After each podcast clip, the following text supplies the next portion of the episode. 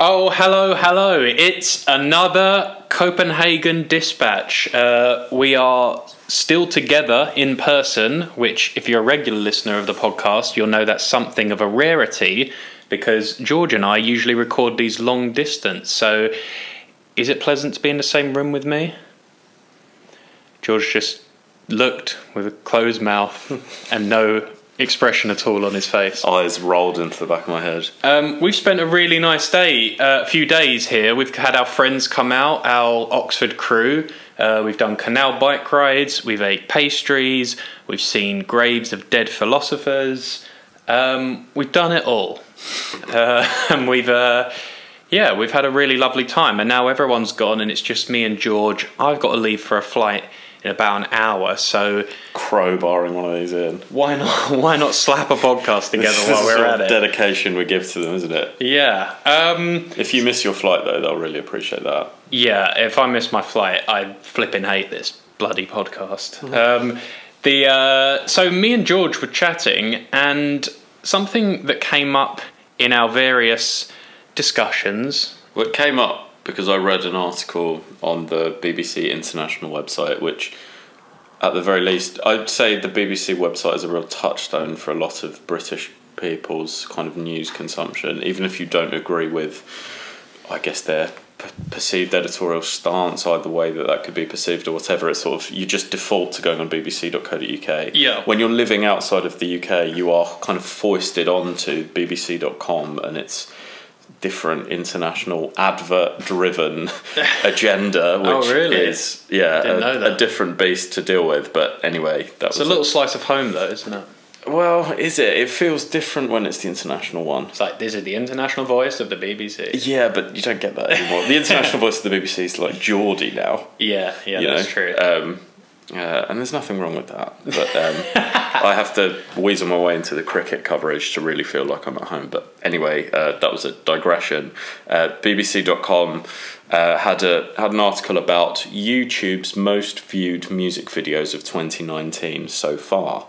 And before we went out to meet a friend last night I kind of rattled off rattled off the top 10 in reverse order. And listeners of this podcast I would assume would would know that well I'm certainly really clued up on or at least try to follow what's happening in contemporary music you're a big music listener as well it's not it's not something that I would say I'm completely out of touch with yeah, you're you're more in touch than I am, but yeah, I think we're both not out of touch with. Yeah, I would say know, the difference is I feel like I read daily blogs, you know, Yeah. or daily updates. So in, in touch in that sense, not I know more. Just I keep my finger on what's happening day to day. Yeah.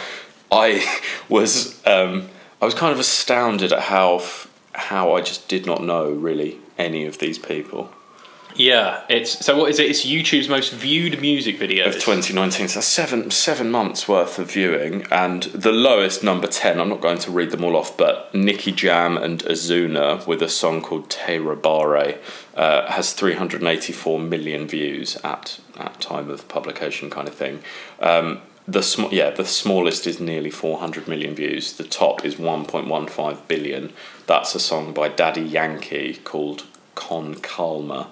Never heard it. Never heard of it. Never heard it. The only track on this list. a billion views as well. The only track on this list that I've heard of, I don't think I've heard, is Seven Rings by Ariana Grande. yeah, and truthfully, most of these artists I've never heard of. We did say some of them are like Indian artists and things like Yeah. that, so they're, they're obviously international. But um, Well, they all, I mean, on this list, two, two are Puerto Rican, two are Indian, Spanish, two are South Korean, one's Colombian, and two from the USA. So it is a very international mix that will come into yeah, this conversation. and obviously I know I've heard of BTS. Obviously, I know some of their music. They're like that uh, the K-pop phenomenon that sort of has bled over, but it's still as are Blackpink. Yeah, Um, and and I guess what this this sparked is a discuss is is I kind of made the point like we kind of said we're two people who know think like to think we know about what's going on and and in music and things, and yet the most viewed things we have absolutely no idea what most of them are and haven't heard the songs. So it's like What I found interesting about that um, lack of contact as well as we spend a lot of time on YouTube. It's not. Yeah. My dad doesn't know these because he only listens to music on the radio, and YouTube's a technology too far to him. I spend hours on YouTube every day. Yeah, yeah. And so do I. I guess algorithm. Yeah, you more than me. I guess algorithm led music recommendations. These things never come across my yeah, path. and it's the idea that so we sort of said, are we are we just getting a little bit older and out of touch, or is it now that there's such a fragmented the internet? The something can be so popular on the internet that it has a billion views, and yet you could go and talk to most people on the street today. We'd mention name, and people would just go, have no idea what that is. You could have a YouTuber who's said to be the biggest YouTuber on YouTube, and you, you know, okay, a bit recently, someone like PewDiePie has made news for different reasons, controversies, but still a lot of people over a certain age, no idea who PewDiePie is, never seen his videos, don't know. Yeah. Maybe they've heard the word, and he's one YouTuber who's the most popular. Yeah. So it's like, you know, we said, is culture just that fragmented now where it's just that, or, or the internet is just some different beast where something can be really popular on the internet and not penetrate into the quote real world at all, where most average people don't know about it? Or is it that, you know, yeah, is it just that there's no such thing as a monoculture anymore? There's no singular zeitgeist where I, uh, something. I had to jump and just get myself a dictionary definition of monoculture, and Yeah, it is sure. descri- described as on Google as the cultivation of a single crop in a given area. So That that's not the term I was hunting for, but um, there have been many. There's an alternative definition. Many articles have been written asking over the last decade about whether monoculture is dead, and what we mean by that is there's an idea that at least there used to be a singular zeitgeist where whether it's a, a Beatles album or a particular movie that everyone saw or a particular um, TV, you know, certain TV watching on the days where there weren't many channels and everyone watched the a certain BBC program or Doctor Who, whatever it was in the in the heyday. Um, that, that everyone would know about it and everyone the next day would be talking about it and understand it. And now you can have something that maybe millions and millions of 15 year olds across the world are all aware of, and obviously a video gets a billion views, and yet in the wider culture, it has no penetration whatsoever, and no one has any idea what you're talking about unless you're talking about maybe three or four artists like Ed Sheeran, who your mother knows about, So when we talked about this yesterday, we I think we did agree, but we came at it from quite different positions. I think your feeling was that there isn't one of these, mm, or isn't a monoculture. yeah, and I, and I, I pointed to something like probably is. Yeah, I think George George would more argues there is. I think there's things that are seen as very culturally important that very few people have even been aware of, and you know something like something like Mad Men is a good example where I think it is a show that has been very well regarded critically, won a bunch of awards. The people who see it really like it and talk about it, and yet if you actually in the wider world on the in the wider scheme of things practically no one has actually seen Mad Men. So why on a do you? basis. So why do you pick that as the the uh, as an example of a way that a monoculture would be defined? Surely the de- surely it would be the people who are not watching that but collaborate around something else would be the monoculture, right? Like some kind of self self interested, for want of a better phrase, critics, an, an audience of two and a half million people, and an, an American prize giving body. Why is I'm not saying this like to argue. Like, Yeah. why is that? Why is that the thing that defines the monoculture? Not well, the hundred million people who are watching the Avengers film. I guess that's just No. the monoculture. Well, right? and that's that's where the debate comes in because I think we've had. I I may even argue, and and I don't know. I go back and forth on this, but I think in some ways the the monocultural things that happen now are strange anomalies that are so big that like the Avengers feels like this bizarre, unusual anomaly for how modern movies are now, where modern movies just don't don't seem to have that. Even ones that win oscars get loads of prestige something like moonlight most people didn't see moonlight. And and it, you know but something like the avengers is this unusual thing because it felt like for at least a month it felt like the whole world had gone to see don't know if I avengers. agree with your and and that was almost an unusual thing. Or, or say like an ed sheeran album the you know uh, I mean, they've all been huge, but say like "Shape of You," right? One of probably the biggest songs of the last decade. it's almost like that it's like the last it's almost like the last vestiges of a monoculture where like they spring up now and then but maybe I, I didn't live through the 60s and 70s but i imagine something like say a sergeant pepper i imagine there was a time where that that was extremely definitive and a cultural artifact that everyone was lauding and praising and everyone had listened to and had an opinion on and it would have been a very you know a big part of the conversation I, I agree In a that that's way. the case because there would be fewer means to uh, like imbibe culture, so everyone would listen to the radio or watch TV show or top of the pops. We're talking from a UK perspective, those kind of things. But the thing about films, what? How many of the the highest grossing films of all time are going to be films from the last 15, 20 years? A lot of them, I would say, and that would be because India and China are also watching the films that we're watching mm-hmm. in the US. So that is almost more testament to a global monoculture. If the Avengers, Transformers, and Jurassic World films kind of smash the box office across multiple countries. Game of Thrones, right? These there are still these big moments, and I think if you look back at the '60s, we're just remembering the ones that have survived. There's loads of things that fell by the wayside that would be equivalent to Mad Men or didn't fall by the wayside but didn't get the, the grand lauding it got. But if you're talking about something just well received critically, then that that isn't a prerequisite for it for it to be excuse me, that isn't a prerequisite for it to be part of a monoculture anyway, surely. It's just, you know, broad um, uh, sort of consumption is the prerequisite. So it's almost like so. I, I guess maybe there's a distinction that that we're talking about. I guess I- maybe I'm trying to talk about things that I think will last Okay. and are not transient. And and maybe it's that a lot of the monoculture things that become huge phenomenons are actually are actually things that might be quite transient and look sort of like oh remember when a billion people went to see the Avengers or whatever.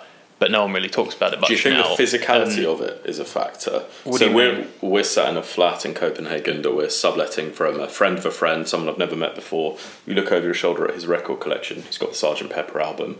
You know, he's got those. The Ariana Grande Seven Rings isn't being bought as a physical totem, right? So in twenty years, something that was big on YouTube what what's it kind of grounded in if if the YouTube platform went under unlikely but if that were to happen then what what is left of it Yeah, I, I, there is something to that where it's the, the disposability of certain things can make them feel less like like it can just all feel like it's just another thing on on the pile, right? It, like streaming services can make you feel like that. A film comes out on a streaming thing, you you just put it on on that, and then eventually it disappears, and it's kind of. I remember when that TV show was on Netflix, of thing, and maybe there is something. I, I mean, it it may just be that it's super hard to see from your current context in the present how something is going to be looked at in the past and maybe things in the past look like because you know is, a, is a big surviving landfill the every past the prerequisite of being part of a monoculture? I don't know because every 10 years or something 20 years a big land everything gets dumped in a big landfill site right? And then from any decade there's like a, ha- a handful of great TV shows music movies or whatever that are kind of left as like the the Matrix in the 90s um, you know something like that Fight Club or whatever big cultural things. But it um maybe it is just you look back and it all makes more sense but it definitely feels like now there's a kind of there's a kind of ultra niche culture where there there there might be in the biggest net where there's some huge crazy thing like a Marvel thing. There there are these like big global phenomenons but there's kind of also like a hundred or a thousand niches that are like that are also popular in their own right and might get 100 million views or a YouTuber that's super popular getting hundreds of millions of views all the time but they're not they're not there's no cultural awareness of them in a sort of wider scope.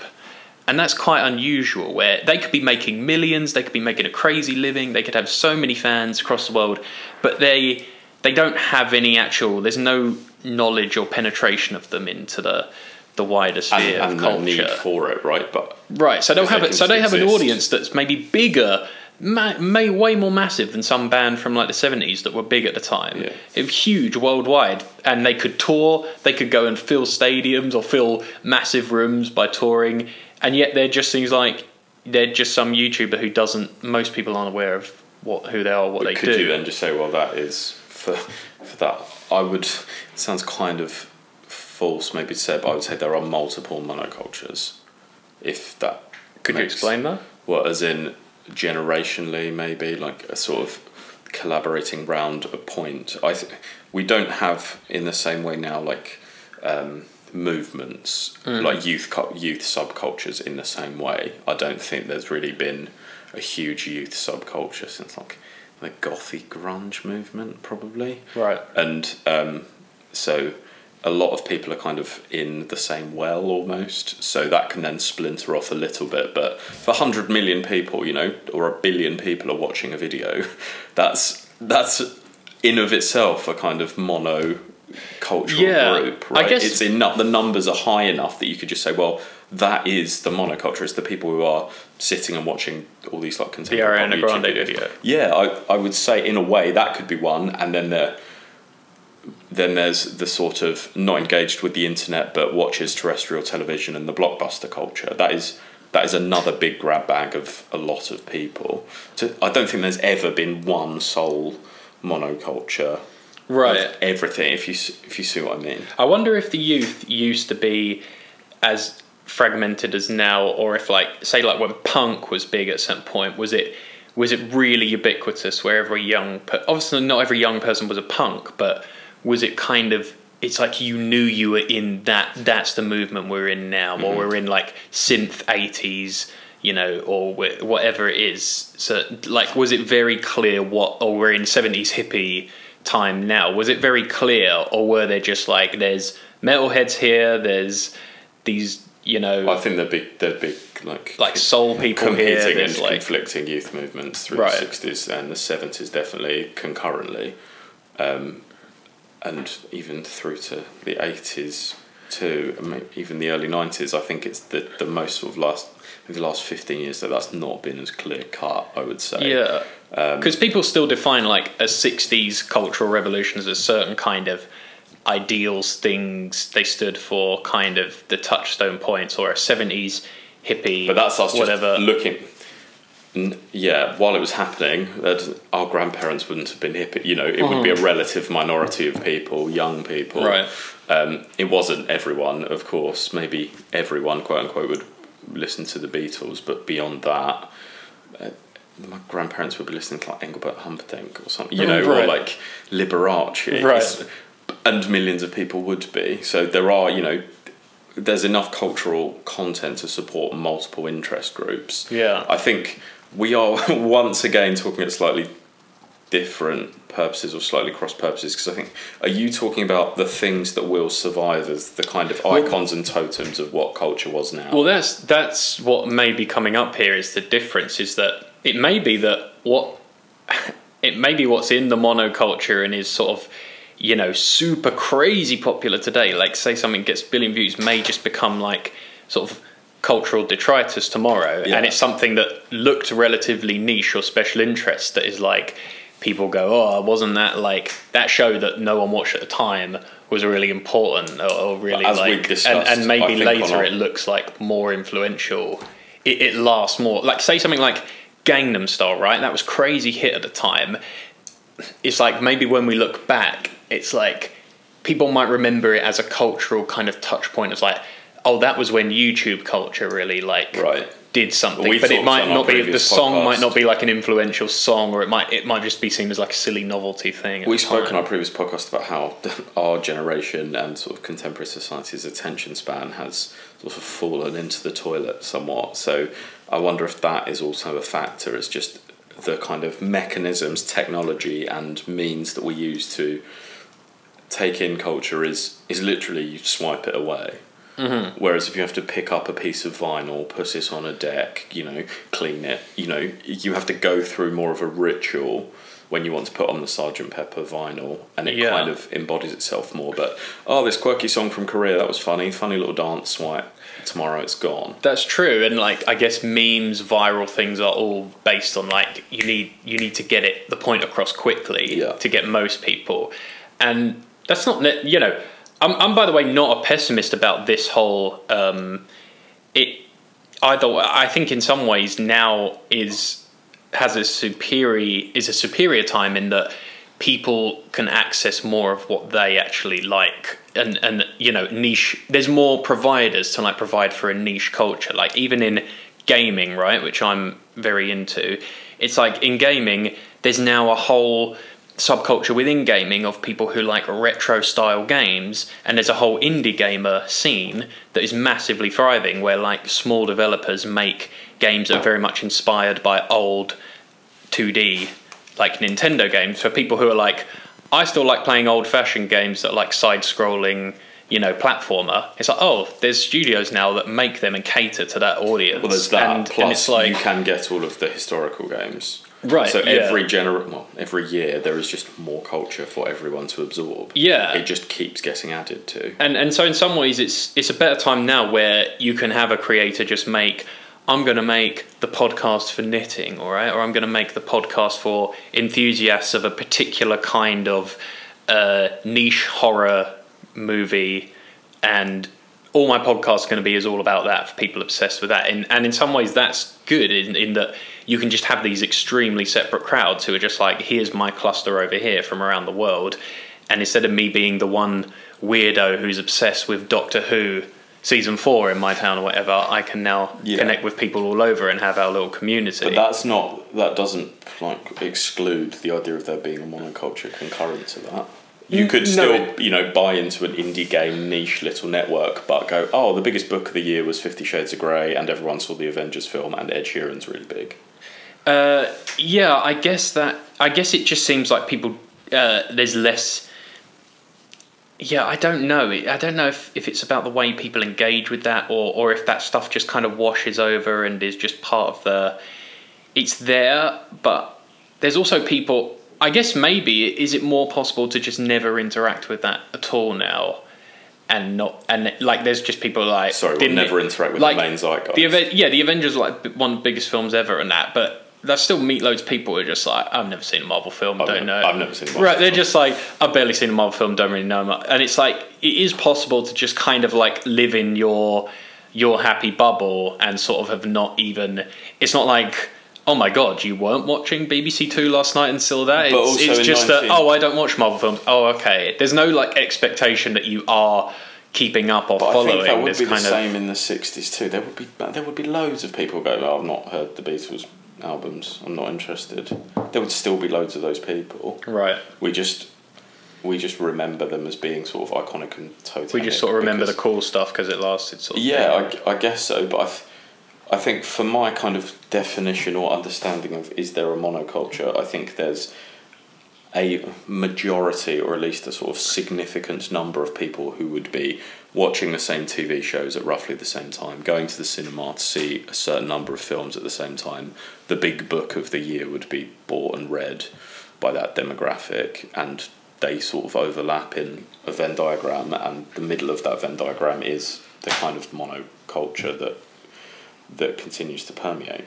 Yeah, there was a there's a there's a description of what someone calls um, massive musical moments, um, and it's in an article on Salon. But they say um, in these massive musical moments, an album becomes so ubiquitous it seems to blast through the windows to chase you down until it's impossible to ignore it. But you don't want to ignore it because the songs are holding up a mirror and telling you who we are at that moment in history.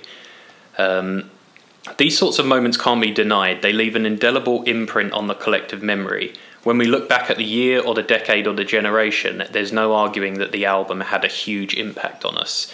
It's pop music not just as private joy, but as a unifier, giving us something to share and bond over. And I guess you can, you know, obviously that's a bit of a grandiose description. Yeah, I like probably the Adele album was really popular, but I think I disagree with that in retrospect as well because you would say the early 90s is defined by Nirvana, Nevermind, but there is a grand number of people who would be sort of antagonistically against listening Right, so here's an music. interesting here's an interesting distinction from that decade.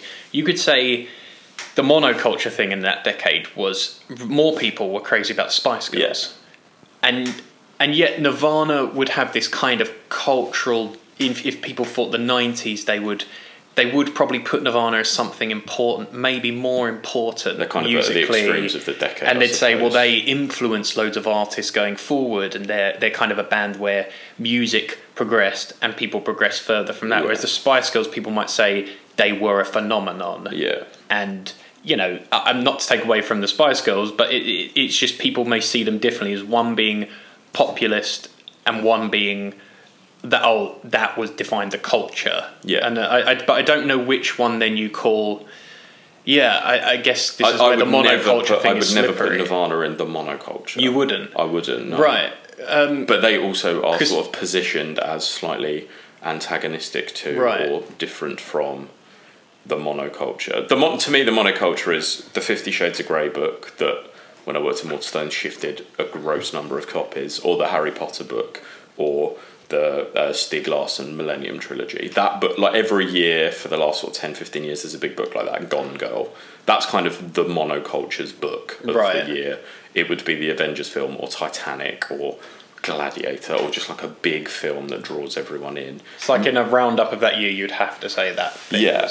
Yeah. Because Whereas- the Nirvana thing would be, if you're going back though, telling the story of the 90s, Mm-hmm. people would probably put a lot of weight on Nirvana. They'd probably put like a weight on boy bands and girl bands in general as a thing. But you, you know, a lot of people would be like, well, influential, grunge and Nirvana. But like you Mm-hmm. Well, say, lots of people were not listening to Nirvana. The, the and the monoculture is not necessarily what does the influencing. It's, I mean, you could you could make a kind of tangential argument that the Spice Girls are a product of something like Nirvana because they're a product of riot girl bands and kind of punk girl Right. attitude bands, sort of made pop friendly and a little bit more bubblegummy. So there there is a narrative from one to the other that I think you can follow quite quite clearly, but.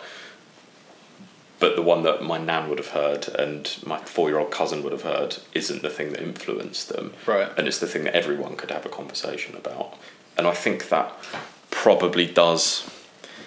It does still exist now. I think there are still those things. Music, music of all of these things is the most fragmented because of the way it's consumed and how short and consumable it is. But I isn't it also the thing where like isn't it also the thing that crosses generations in that Adele would be listened to by fifteen year olds and your mum or something? Would it not also be some oh, but only the monoculture thing like because 15 year olds and grandmothers aren't going to be listening to i don't know vince staples right Yeah. he's not listened to by an older generation of people No. It's just those big broad brushstrokes ones and there's one or two ed sheeran yeah adele i don't know who the others would be but there's a couple and that's sort of enough to define what a monoculture is right? I would say. If you can do a through line of these couple of films, books, songs, TV shows, that's sort of enough. Um, They don't have to be the ones that are remembered in 30 years when we define this decade. Right. Yeah. Uh, and I yeah I guess if you can say well there's a there's a kind of mass certain things there's a mass awareness of.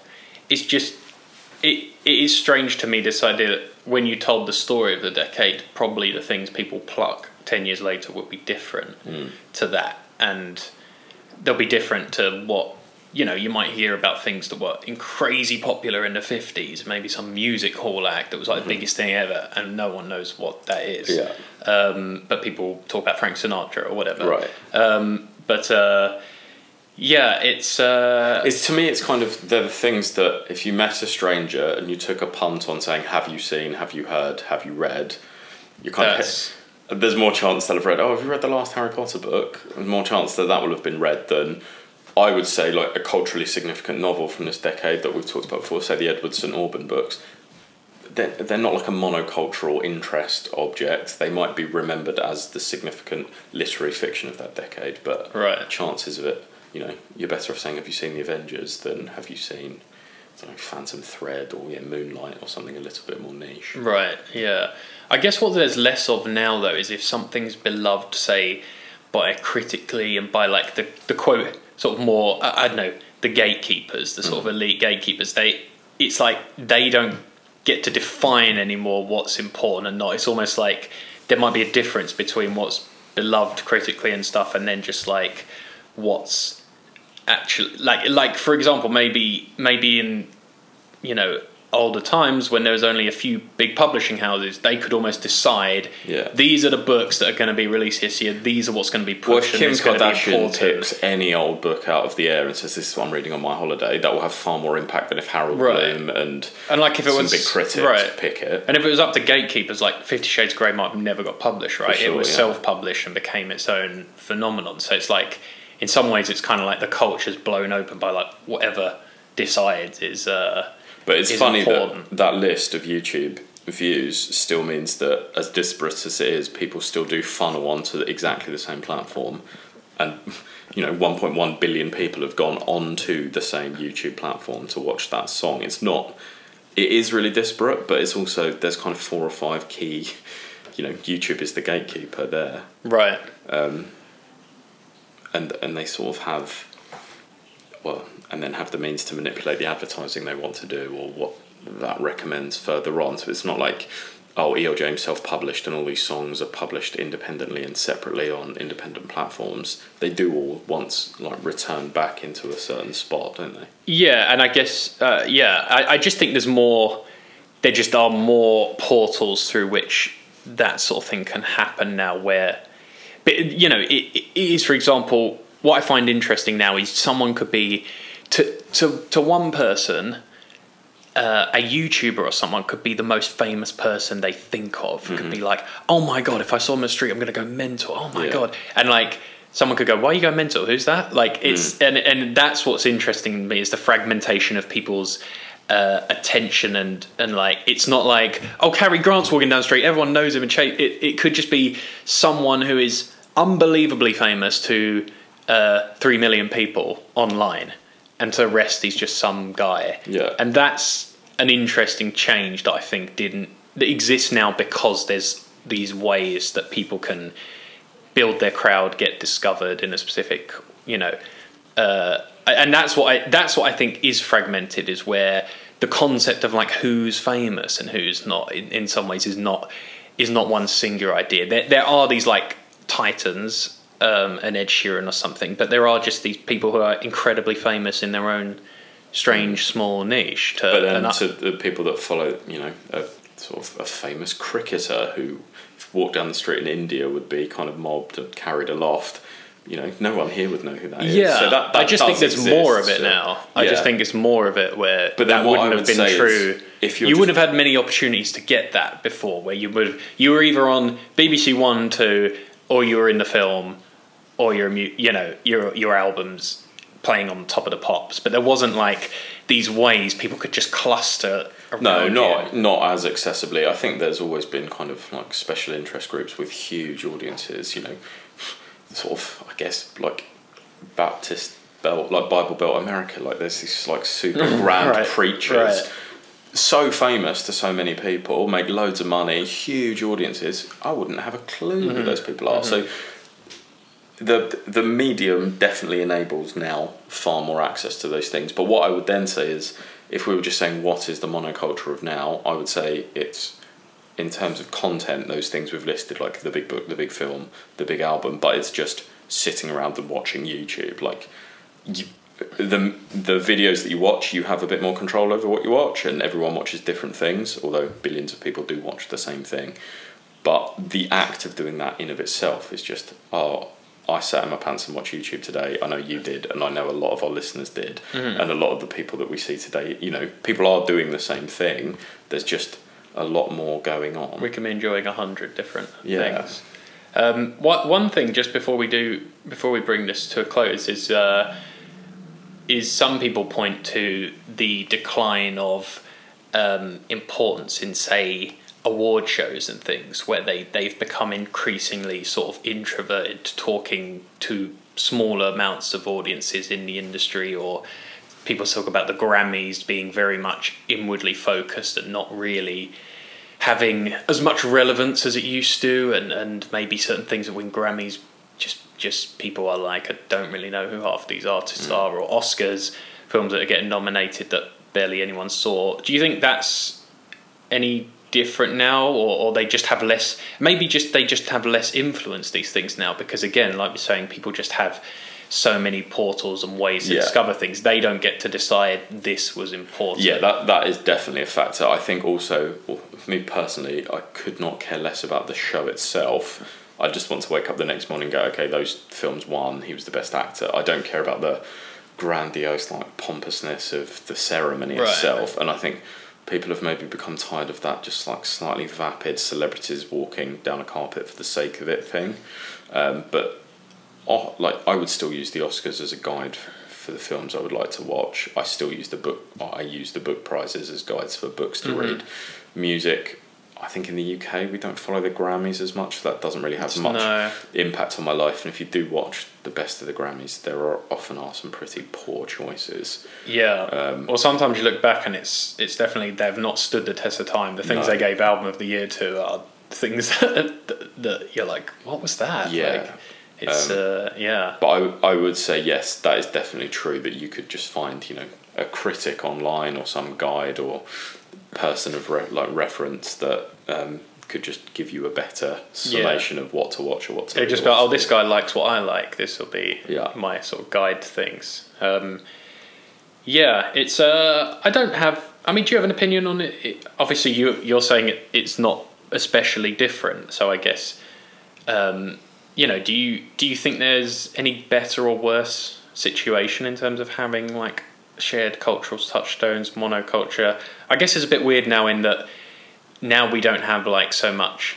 the monoculture things are almost the things that transcend your country even now whereas it maybe it used to be the sex pistols are massive in britain Yeah. and, or that this thing's massive here this thing's massive in the states and now it's almost like the monocultural things are just the yeah. things that absolutely everyone on Yeah, well, you the could world, but- again from that list, you could make the argument that there is a greater global monoculture because yeah, there were two Indian Right. songs on there, and there were two or three Puerto Rican songs, right? So like Spanish language music or whatever it is is kind of being watched by loads of people in the US who don't speak Yeah. Spanish. So um, that is is definitely an argument that could be made. I think do you think it's good like having shared cultural touchstones or like it can't be a bad thing. I think there's, um, I think it's, it's not um, like prescribing to the kind of main trend monocultural touchstones doesn't preclude you from engaging with other things as well. So it doesn't make it hard.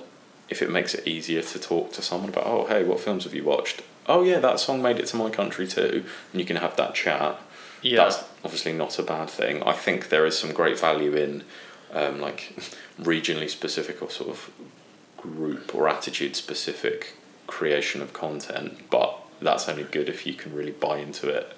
And you know, if I can then get access to it and enjoy it, otherwise I wouldn't know it existed. So um, having the opportunity to enjoy like different cultural things is great yeah of course. But I think uh, if you're talking about is a homogenized global similar culture a good thing, then no, yeah definitely not. No, but the ability to yeah. dip in and out of all these different things with more access than previous generations had, I think that's a good thing. Yeah, um, yeah. It's. Uh, I mean, I definitely like the super niche culture. Where I've I've found so many things that that are just. It's like, oh, this is my little club because not me, uh, these are people who are also. But that doesn't sort preclude you from also reading the Da Vinci Code, does it? Right. No. The Um, prose should preclude you from reading the Da Vinci Code. yeah, that's the thing. Some of the monocultural stuff can be uh, a lot of dross. Um, but uh, yeah, um, interesting stuff. Um, well, I urge you to seek out your own little niches. You know, don't just give what they take what they feed you. Um, Pearls before swine. yeah, and speaking of which, if you like the stuff we talk about, we've finally got, uh, thanks to George, our Goodreads uh, recommendations list is on our SoundCloud. So if you go to the Stephen George podcast on SoundCloud, there's going to be a little icon saying Goodreads on the right hand side of the screen. If you click that, you're going to see uh, pretty much all, all the, the books, books that we've mentioned on the podcast. So if you In reverse chronological order. yeah, oh great. Um, Unfortunately. uh, so if you like this little niche um, and you feel kindred spirit with our recommendations, you'll probably like the books on there. So so dive in. Um, Just get you to the airport. Let's get me to the airport. You got anything else to say right now? No, that's me done. Happy? That's All right. You know, summation on that topic. No big statement. No. Um, okay. Well, um, that about wraps things up for the Copenhagen tour. Uh, I'm going to be back in the UK when we record our next one. George is going to Italy. He's heading to a wedding. Um, I could And, hear uh, the apostrophes. um, so we're going to carry this little summer on. Uh, see you soon. Tuck. Tuck, as we say in Denmark, and uh, get yourself a pastry on us. Cheers, on guys. us, but yeah. Cheers. Bye bye.